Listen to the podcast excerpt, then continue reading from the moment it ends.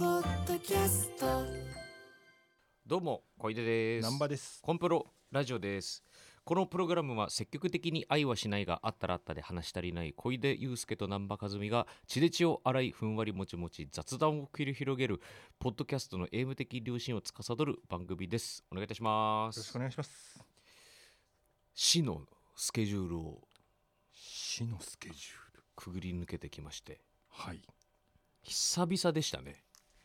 まあちょっと制作だったんですけどもうパツパツですか久々にやばかったですねうん、どんくらいやばかったのかっていうと、うん自分のくぐり抜けてきたうんしんどかった制作、うん、えーかもう3位以内に入るかもあそうキャリア20年の中でうんでもまあちょっと最新だからっていうのはあるかもしれないけど、うんうんうんうん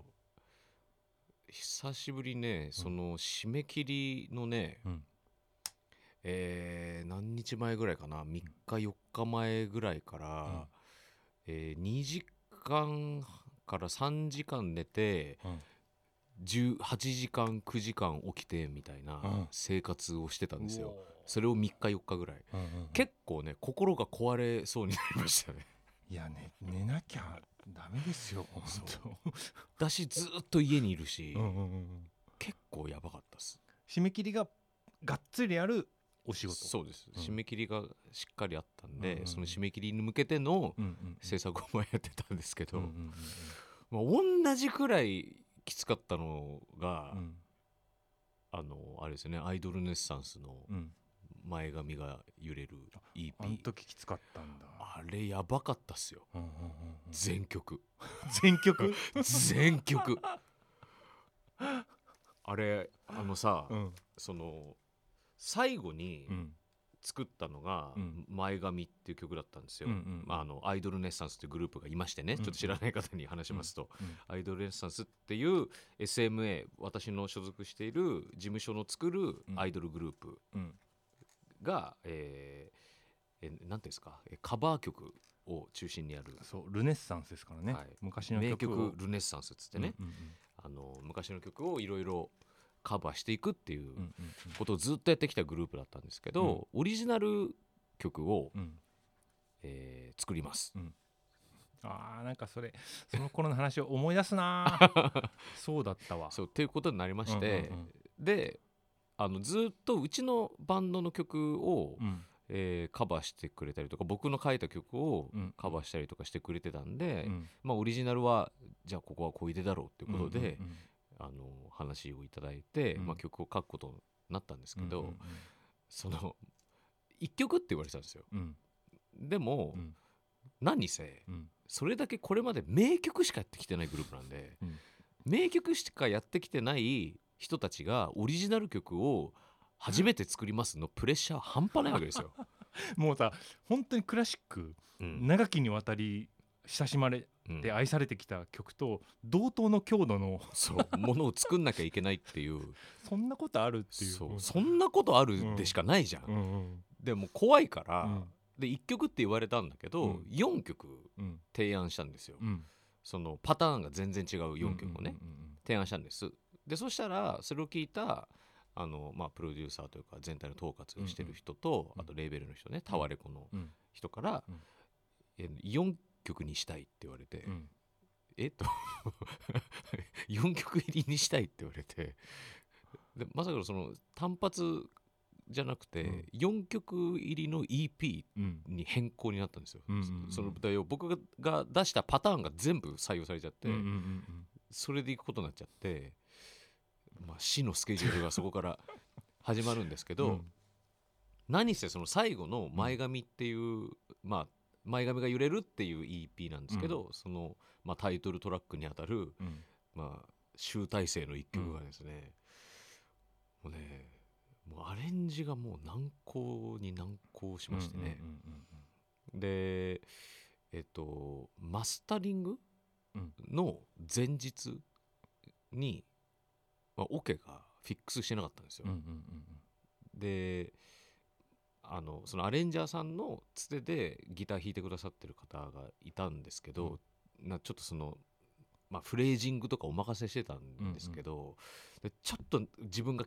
納得いかなくて、うんうんじゃあもうちょっと自分で直しますっつってでそのマスタリング前日の、えー深夜にで にまずデータもらって、うんうんうんそれを一個一個僕がそのギターを差し替えていくでフレーズも考えながらうんうんうん差し替えていくっていうことをやって、えー翌朝朝9時ぐらいですかね、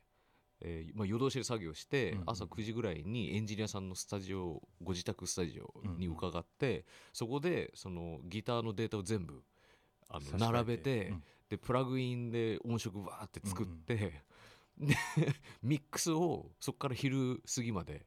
かかって。うんうんうんわーってやってでそのままマスタリングスタジオに納品に向かうっていうすごいよねも うむちゃくちゃなことやって、こんなことあの普通やんないですよ普通やんないんだけど、うんもうそのむちゃくちゃな工程でやらざるを得ない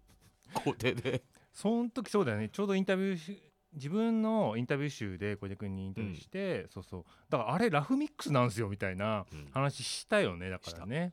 ほぼほぼラフミックスラブミみたッいクなス状 態うんだからだからこそなんか勢いみたいなのがうん宿ってるみたいな、いや本当うんっに、ていうスケジュールが、うん感が大変だった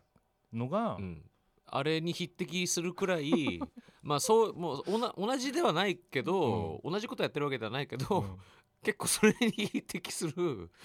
あの精神と時の部屋感うはんあるスケジュールを久々に、へうんーああと合間でなんかいろいろ収録ものとか、うんうんなんかテレビとかがあったりとか、うんうんうんうん結構いろいろあったんでそれも重なってね大変だったんですけど今じゃあ乗り越えたってことなんですかどうにかねどうにかうんででもでもまだあの全然安心しきれてない本当に大丈夫かってまだ疑ってる状態なるほどそうそうそうサバイブはしたけれどそうそうけ今朝ここに来る前に一回ちょっと進捗が来たんだけど、うんうんうんまあそれは大丈夫だけど、うん本当に大丈夫なのかっていう確信はまだ持ててないっていう、まあねそうありますよねなかなかヒリヒリする、ねいろいろちねょっとお仕事があるとねうんっていうそういう大変な仕事ってありますえ自分はもうね毎日々あの締め切り締め切りに追われていましてうんずっとごまかしごまかし生き続けてきたうん十 年なんであでもそんなにずっと締め切りってあるんだ俺ライダーはさんってそうだねまあありがたいことに途切れたことはないからライターの仕事をしてから、今完全無職みたいな日は多分ないので、なんなら、ら今日も今朝深夜うん、あの朝方にメール来ててこれこれとこれとこれまだですかみたいあなメール来てあ催て促、もうねそう分かってんのうに、ん分かってんのにおなんか遅くなっちゃうしうんそのメールが来たらやっと自分も本当になんつうこの辺溝落ちあたりがすごいゾワゾワしてくるっていうか、あもうやんなきゃダメダメだみたいなうん、なってくるんだよねわかる、変だよねこれねもっと前からさうんちゃんと準備してやればよできたかもしれないのに、うんなんでなんでって思う うんいつもななんでお前はやらないんだって本当に思いますそう追い込まれてから、 うんお前は頑張るんだみたいな、うんでも他の日に何かやってたかって言われると、うんそこまでなんかいろいろやってたわけでもないんじゃないかなみたいなそうね思うんすよね。制作におけるうん自分の、うんそのい全然作業始まんない感じって、うんもう本当にもうぶん殴ってやりたくなるもん ね、しかもさなんか言い訳的にこの時間は必要だったんだみたいうな、ん言いたいけうど、んそうでもないんだ、そうでもないだろうって思うけどね そういやでもうん確かに、そう楽器触り始めるまでうん音出し始めるまでとか、うんうん歌詞の一行一行目書き始めるまで、うっんていうのがさそのなんていうのかな本当に完全に、うんただ単に何にもない状態じゃ始められないっていうのは確かにあうるんうのんよ、うんうんあー そうねの本当に何かしらのうんもの何にもなく、うん本当にゼロ、うん全くのゼロでペンを持つなんてまずないし、うんうんうん本当に全くのゼロでギターをよしじゃあ音出してみますかなんてことありえないのよやっぱ、うんうんその何かしらイメージというか向かいたい方向性みたいなのはうん多少ないとうんうんやっぱ始められないし、でそれが固まってないと楽器持てないっうんうんうんとかペン持てないっていうのはやっぱあるわけうんでそれを考えてる時間が長いのようんうんうんうん でさでさそんでいざ筆が進んだりすると、うんあれなんでこれやってなかったんだろうみたいな そうそう思うそうもっと何でもいいからとりあえずやれやみたいいなやそうそれをまあそう思う毎よ回ね思毎回思う何 なんだろうねそうこの感何じ日ねか。何日か前からうん嘘でもいいから何行か書いてみりゃいいのにとか そうそうそうそう思うのにご丁寧に書き始めないんですよね始まったら思うんだけど始まんねえのよどうしたって始まんないんだようん、これ何なんだろうねこの感ねじ。全然始まんないよねでもまあ今回の制作もそういう時間やっぱ長かったんですけうん。どうんあのちょっといろいろ考えなきゃいけないこと多かったんでうんうんうんまあちょっとどうにかねできたんですけどまあまだ今の時点でちょっと安心できてないっていうところではありますっていう進捗です、はい私のじゃあえーお便り読んできますかね、はいなんかどうですか気にある気になるものありましたかえーっとねマッチングアプリ系がねうんやっぱマチアップ系がめちゃ多いんすよね、相変わ本らず当に皆さんのお使いになられてるねうんなんなんいや普通本当普に通に使ってんでしょみんな出会いを求めてちょっと読んでみましょうかね、うんえー初心者さん女性はい20代群馬、はいえー小出さん南波さんこんにちはこちら最近周りの子に勧められマッチングアプリを始めましたはいそこで出会った方の話を長す、長めですが共有させてくださいはいその人とは1ヶ月ほどやり取りしてから会いましたうんえー話が盛り上がり今度まるにご飯へ行こうと話し解散しました、うん次の日付は決まってないのですがうん毎日連絡を取っていましたうんしかも彼は一つのメッセージにいろんな話を混ぜて送ってくるタイプで長文でのやり取りをしていましたうんそんなやり取りを2週間ほど続けていても次の日にちが決まっていなかったので7月の予定を聞いてみましたうんすると彼から、えー7月は予定を入れてしまったので会えませんということと今までのやり取りも続ける内容のメッセージが送られてきましたうんこんなにも連絡を取っていたのに会う気がないと知り悲しいよりも不思議で仕方ありませんうんお二人は彼の気持ちが分かりますかうんこれ会う予定はないけれどうん今までのようにうんその長文のやり取りをうん続けていきたい彼はって感じなんでしょうメルトもペンパルマッチングアプリでメルトも見つけたん こんなこともあるんだねうんしかも7月ってさうん結構幅広いよ、 7月は予定を入れてしまったのでうん、ギチギチにギチギチ にね少しも会えないんだね少しもそんなにうん毎週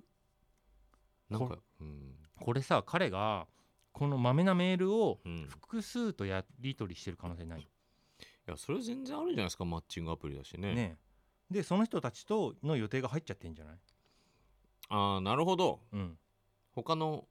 マッチングした方々多いからそううそうそうそうそうそうで超まめだから、うんメールは本当にその事務的なことだけじゃなくて、ん、あのいろんな情報を入れるようなうんことを送ってきちゃう人なんじゃない、あーもしかしてじゃあ8月どうですかって聞いてみましょうか詰めるうん、で8月聞いてみて会う気ねえなら、うん本当にメル友ですよ、そうだよね、うん文通になっちゃうから、うんこれ初心者さんそれがいいんじゃない、ね、うん、まあでもさあれなんだよね最初に一回どこどこにご飯行こうっていうふうに盛り上がってんだよねうんでこれをこういうの見て思うけど、うんやっぱりその具体的にうん日付を決めてない約束うんとかうん具体的な時期をしっかり決めてないうん約束って当てにしちゃダメだよねそうだね、うん、だから、うん人となんか約束するときに、うじんゃあ今度ご飯行きましょうようんじゃなくてう、んで本当にご飯行きたいっていうときは、うんあのいつじゃあ時間ありますかいつにしってね絶対聞くし、うんうんうんそれやっぱやんないとうんうんダメだし逆にそれ言われないならこれ別に本気で行きたいわけじゃないんだろうなって思ってるっていうか。これだからさ一回飯食って、うんでその後また今度行こうって言ったけどうん次がないってことはさ、うんででもメールのやり取りしてるってことは、うん初心者さんがうんキープの人としてうんキープされてる可能性あるよね、そうだね、うんまあ、このマッチングアプリってことを鑑みると、うん、だから初心者さんもうんあれじゃないかなもう次って感じでうん、いいんじゃない言かっなていいと思いますよ。うんうんだし同じような感じでもうキープぐらいの感じでうんにしといたらいいんじゃうない、ん、もっとフットワーク軽くやっていいんじゃないですかマッチングアプリはわかんないんですけど、やったことないんで、でもそんな感じしますけどね皆さんのあれ読んでると、うんこれだって初めて会うとかじゃなくて一回会った上でだからね、うんんでもすごいねこの高度ななんつうのいえ駆け引きがあるんだねねこのうんすごいなそのもともと友達とかそういうところから始まるわけじゃないからね、うんうんうんうんうんほぼ初対面の人と仲を詰めていかなきゃいけないわけだから、うんうんうんうーんいやでもまあちょっと俺は面倒くさいくてできないなこいれやはーね本当だよねじゃあ次いきますかね。じゃあ僕読みます。えー東京都ダーマちゃん、女性。はいえーこれさなばさん、こんにちは。最近の漠然とした悩みを聞いてほしいです。27歳、未婚、彼氏なし、過去いたこともない OL です。結婚と出産はしたくない派なのですが、SNS で同級生の出産投稿を見るたびに背筋がゾッとすることが増えました。出産すべきであろう年齢なのにそのステージにいない現実を突きつけられる感覚がありますお二人はこういったゾッとする経験ありますかまたこういう時の自分にどう向き合うべきか悩んでいます人生の先輩として何かいい観点があれば教えてくださいということなんですけどもうん20代絶対訪れるよねあると思いますあのみんながなんか結婚してくしうん、みたいな20代後半になるとねうんみんなバーッと結婚してきますよねうんでなんか結婚式で会ったから、うんなんかその結婚式の風景を見て、うん現実味を帯びてじゃあ僕も私もってなることとかってあると思うんだうよね。んだそういうだそのこれうチェーンコンボがそうそうそう連鎖でなんかみたいな影響を受けてっていうのはあると思うんだけど、うんまあこれは私の極論極論になっちゃうかもしれないけれども、うんあのー SNS でさ、うんあのー影響をうんもう受けなくていいんじゃないかなって思うんすよそうだねもうんうマジで SNS 気にすんなっていうのがうんもうもう結論今の、うんうん、みんなもう見すぎ、はいうん、 なんかせ説教みたいなすいませ んもうみんなもうもうなんかうんこぞってスレッズに移行したり してそうアカウント僕も作ったけど、うんもうよく考えたら言うこと一個もねえやと思って で俺もそうなんだよねなんもないんだよなんか本当にツイッターが全く動かなくなっちゃった時があって、ね、時あったから一応ほらバンドの告知とかもあるからさ、うんうんうんで本当に全くないのはまあ困るっちゃ困るからうんうんと思って一応作りはしたんだけど、うんすぐできるからさ、うんただまあ全然言いたいこと何にもないし、うんでそのツイッターじゃなく、んインスタでもなくそのスレッズでうんみんななんかいろいろ言ってあ新しくさ、うんうんうんまあ、つぶやいてというか、うん投稿してる様子を見てるとさ、うもんう完全にこれクラブハウスのやつやっていう クラブハウスの時のやつやっていうさ既視感半端なくて、うんまあ、え新しい SNS だからみんななんか食いついてる感 うん、いや本当にまあツイッターひどいけどね今ね。うんうんいやー本当さなんか今もうさ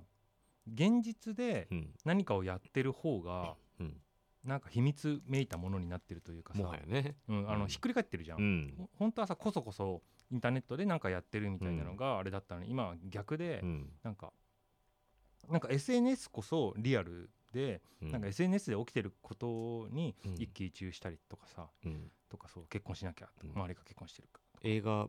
のバードマンにもありましたね、そういうシーンが。ねそう、んツイッターにあに上がってない、SNS に上がってないものは、うんこの世にないも同然っていう、 ね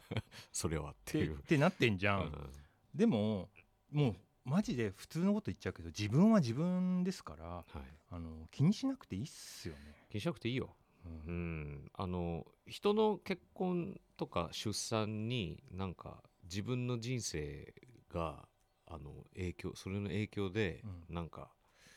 道筋が変わったりとかするのはバカらしいですからね。しかもさ、うん別に自分がいつかしたいから焦ってるとかでもないじゃんうん結婚と出産はしたくない派だっ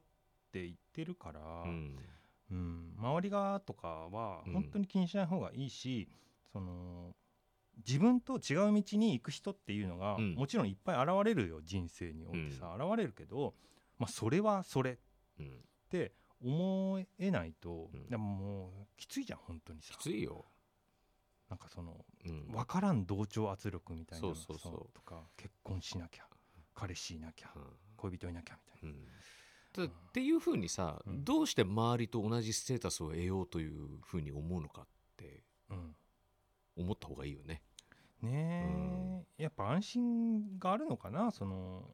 同じうんその群れというかそのその中そうにねいるっていうさでもその群れの習性がさ、うんうんどんどん村社会にさつながっっていくじゃないですうか。んうんうんうんだからいいと思いますよ。だからもう本当に個人を大切にした方がいいと思うしうんあの僕のゾッとする経験としては、はいあのこの間僕法事に行った話したじゃないあですうんか、うん久々うんに。うんうんでおばあちゃんからポカリスエットを飲む指令が出たりとか、い、ろいろありましたけど、孫ムーブをね孫ムーブ をうんいろいろかまししてきたんですけど、その食事をすしてうんでこうお茶が出てきてで一息ついてる時に、うんあのおばあちゃんから僕とうんえーあえっ、と、ま、孫が僕と妹と、えー僕のいとこの兄弟、うんえー男2人なんですけど、うんこの4人のうち孫うん4人のうち結婚してないのが僕と妹と、えー兄弟うんの兄の方はい弟は結婚してるんです、うんでこの3人結婚してないんですけど、うんこの未婚の3人に、うんえーいい縁がありますようにっていうお守りが配られました。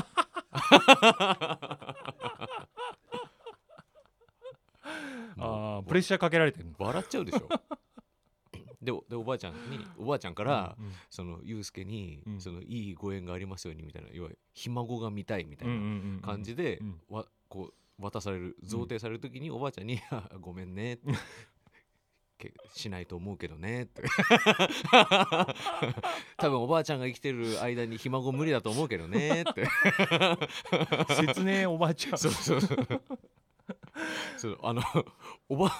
おばあちゃんにおばあちゃんに対して、うん反抗していくっていうね、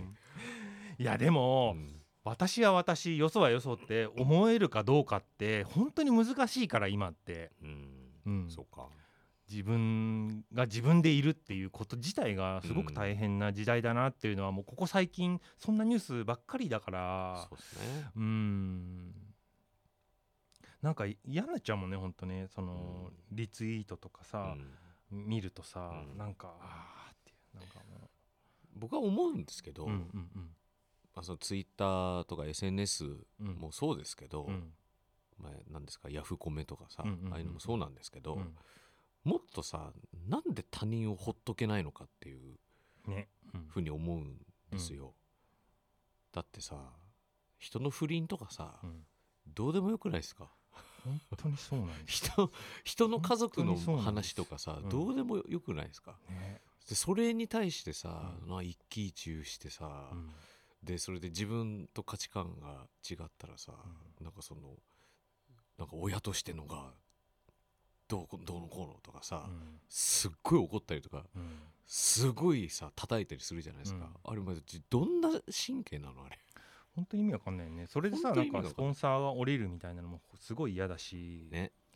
だってさ僕らはさフェイブルマンズを見てさう、んお母さんがさ、うんなんか不定をしているらしいっていうのをさ、なんかあーって胸が締め付けられながらも、うんなんだかさ美しい光景だなとかさ、うん思ったりするさ、はいあれがあるんだけど、うんリアルにあの不定をしている人がいたうん時にさ、うんなんでそこまで凶暴になれるのかなっていうさ本当にその違いなんなんみたいうんな、そのねどうでもいいじゃんねいやそれは確かにその家庭内ではどうでもよくないことだと思うよ、うんうんうん大変な騒ぎだとは思うけどさ、んんうんそれを周りがどうのこうの言う筋合い全くないしさ、うんその家族がどういうふうにするかってその家族が決めることなんだしさ、うんそれに対してあのなんかその考え方がどうのこうのでとかさ、うんうんうんうん知らんかなっていうそうそうだしさそういうのになんか意見を言うのもまあそれぞれだと思うんだけど意見言った後にさ、その意見に対してまたさ、うんなんか喧嘩が起きたりしてるじゃん、そうだね SNS 上でさ、うんしかもそれがさなんかリプランってさもともとリプライってさ、うんあのその人とその人がやり合う会話するはうん話だったのにさ、うんなんか今さあのコメント欄だと思ってる人とかいっぱねいるいいいるてさいるいる引用リツイートとかをさ、うんなんかそれも本当なんか なんかコメント欄じゃねえよみたいなそうねのめちゃくちゃ思うよね思う。あのそのぶら下がってるそのリプを見て、うんそこでなんかみんなが見るのを想定して、うんなんかいい意見を言おうとかさ、うん反対意見を言おうとかさ、うん思ってるやつだとか言ってさいやーなんかもうね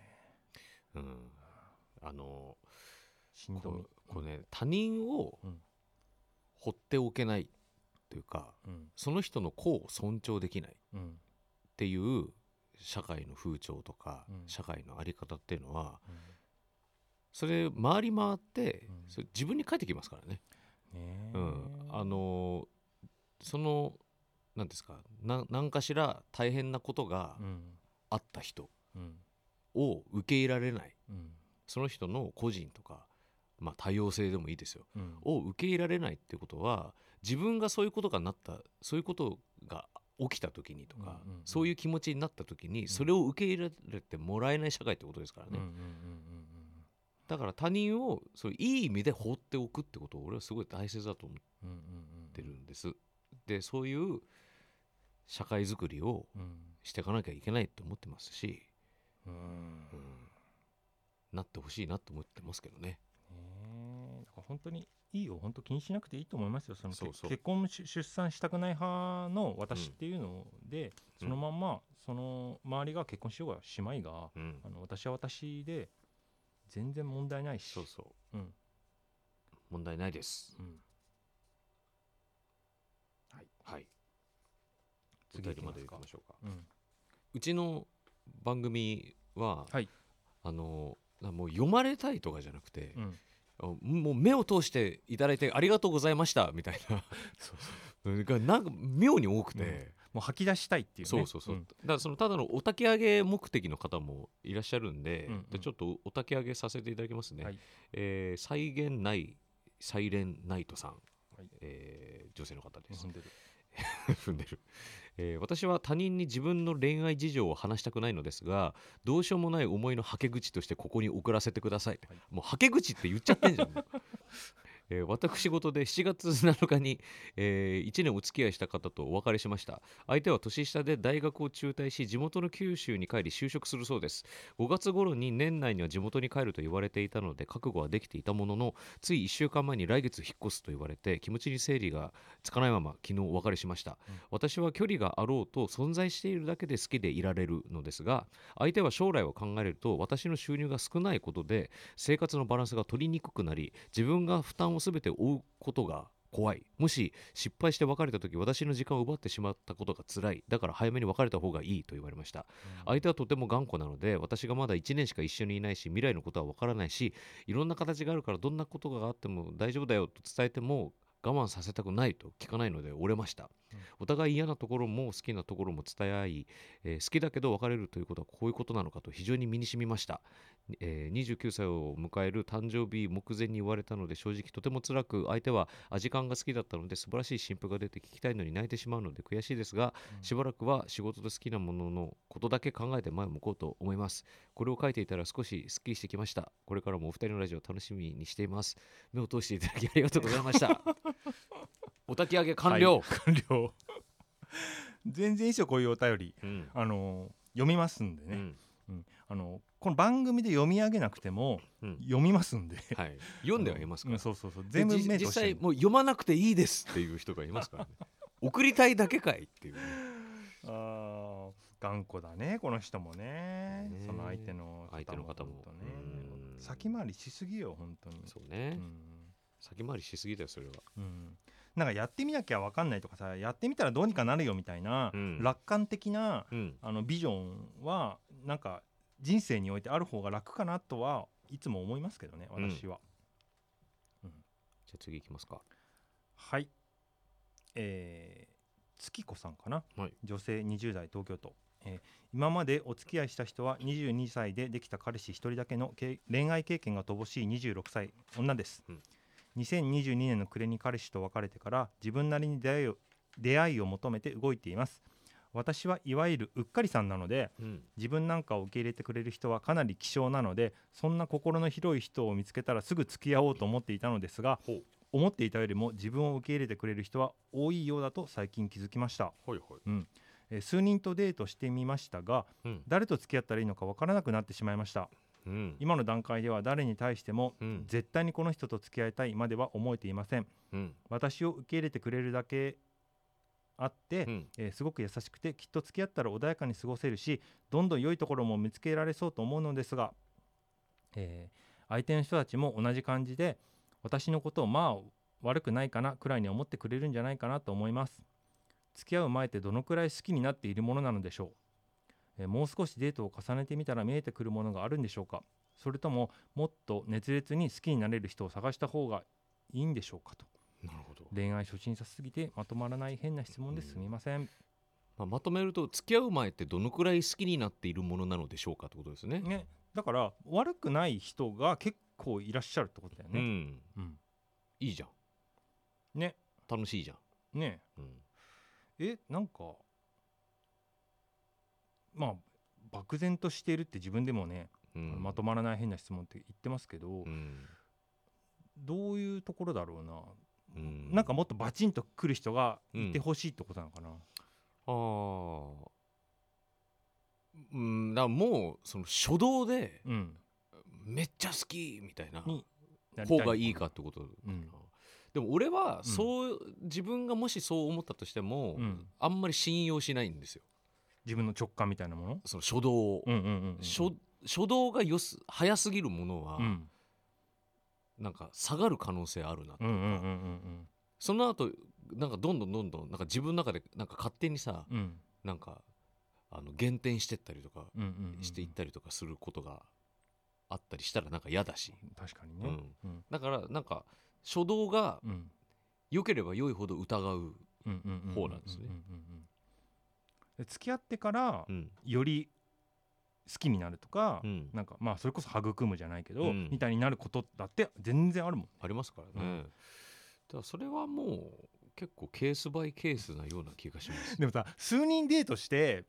数人デートしてる時点ですごいなと思うけど、うんそんでさ誰と付き合ったらいいか分からなくなりましたみたいな、うんなんかすごい贅沢な贅沢な悩みだよねでもまあそれくらい今もうみんな並んじゃってるってことでしょ、ね、うんだ何を取るかだようね。うんん何か本ななどこを取るかなどこを取るかだよね、うんまあ頑張って選んでくださいうん、どのくらい好きになっているものなんでしょうかってその基準なんかないから基ね準はないなだってまあそれこそねなんか雰囲気で付き合っちゃう人もいるわけでしょうし、うん僕みたいに割と慎重な人もいるでしょうし、うんうん、でも大体みんな最初のデートとかは、うん大体みんなすごく優しいと思うな、まあそりゃそうだよね、うん、ボロが出るのはちょっとこの先だよね、うんうんだと思いまうす、ん、もうちょっとじゃあデート重ねてみたそうらだねどうかなうん数人とうんじゃああらがね、 あらをねうん、じゃあ最後、はいえー埼玉県ふんわりもちもちリスナーの方です、はい 女性の方です、えー突然ですがお二人は適性診あ適職診断なるものをやったことがありますか、はい私はいつも芸術家クリエイタータイプに当てはまったり、えー MBTI の診断では INFJ 型という何かと生きにくい部類に区別されます実際問題どの仕事も人間関係仕事内容さまざまな理由で辞めてきてしまい芸術家タイプに当てはまる人は社会に馴染めないという概念やはりあるのでは自分にできる仕事なんてないのでは今から芸術家になるしかないのかと不安によく陥ります、えーそこでクリエイティブな仕事に従事している、えー、小出さん、えー、南波さんは適職診断や MBTI 診断した際どのような結果になるか知りたいですということで、はいやってもらいました南波和美にやりました、僕はうんもともと分かってますけど、うん、何でした MBTI あのね仲介者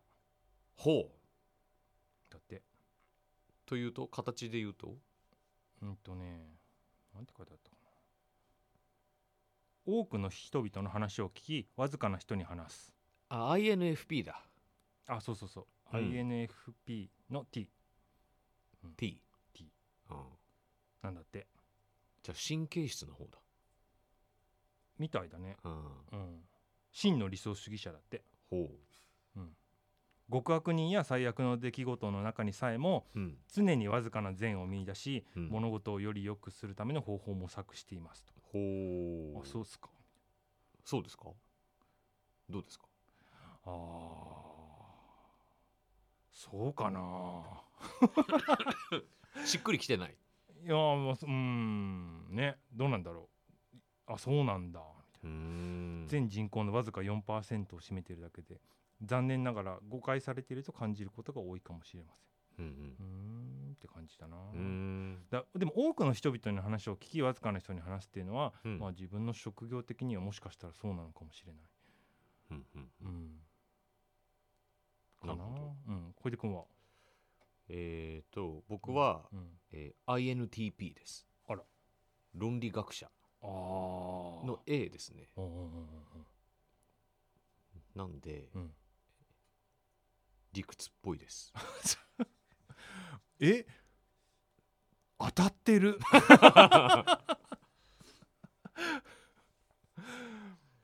もうろあの論理学者なんで、うんあのこれやっぱ T がうんこう思考型なんですよねああそうなんだねそうで僕やっぱ僕は結構ここ重視してて、うんうんこれが感情型なのか、うんその論理型なのか、うんうんうんでうん結構分かれ目だなとうん思うんって、うんうんうんあれ生さんなんだっけ INFP うん INFP の T、かうん、あれ F ってなんだっけ ?BMTI なんだろえうあのね論理型か道理型かといったら、うん真ん中ぐらい53%道理型、ー、うーんうん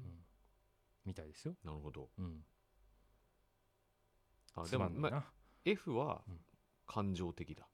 あそうなんだうね、ん、で僕 T だから思考型なんでうん、うんうんうん分かりますでこの T なのか F なのかで、うんうんあなるほどってなるねえーそんな感じです これ知りたかったんだ、これを知りたかったでもその韓国の人とかもさうん、まああのもうプロフィールにそれが出たりするからさああみんなやってるよねそうそうみんなやってるからうんうんうんでもう MBTI のの話でまず自己紹介みたいなああそっちねみたいになるんだね、そうそうそうそうん面白いよねこういうのさ、うなんかよくアップデートされてやってくるけどさんね、うん、どんどん細かくなっていってさ、うん、なんかもうそのアンケートやってる間さ、うんもう気くるかと思ったも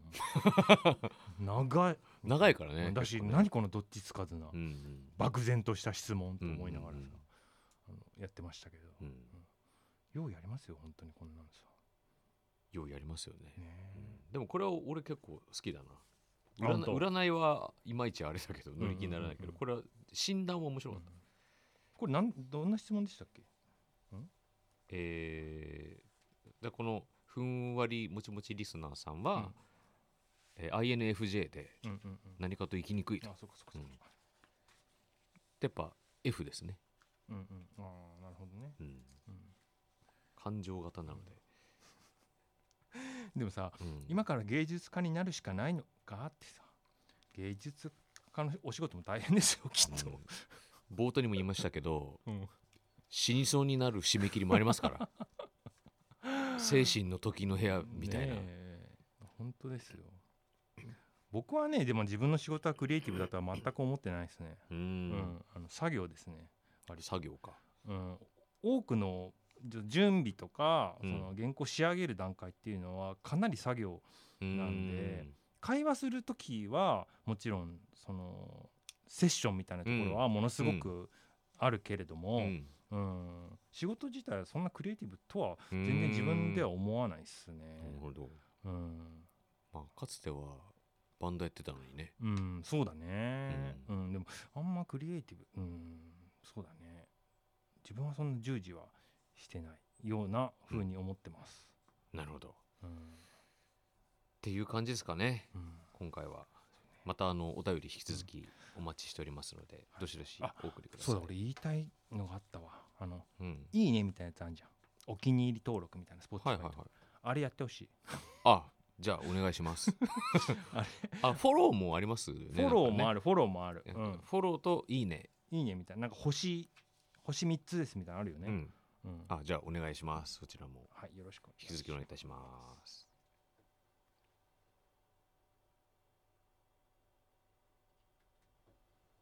山本ポテトです。文化系トークラジオライフはいろんな人が集まってわちゃわちゃと様々な文化系トピックを語り合う番組です。おしゃべり好きの親戚の中に放り込まれたようなほっこり感も魅力の一つかなと私は思います。各種、ポッドキャスト、プラットフォームで配信していますので文化系トークラジオライフで検索、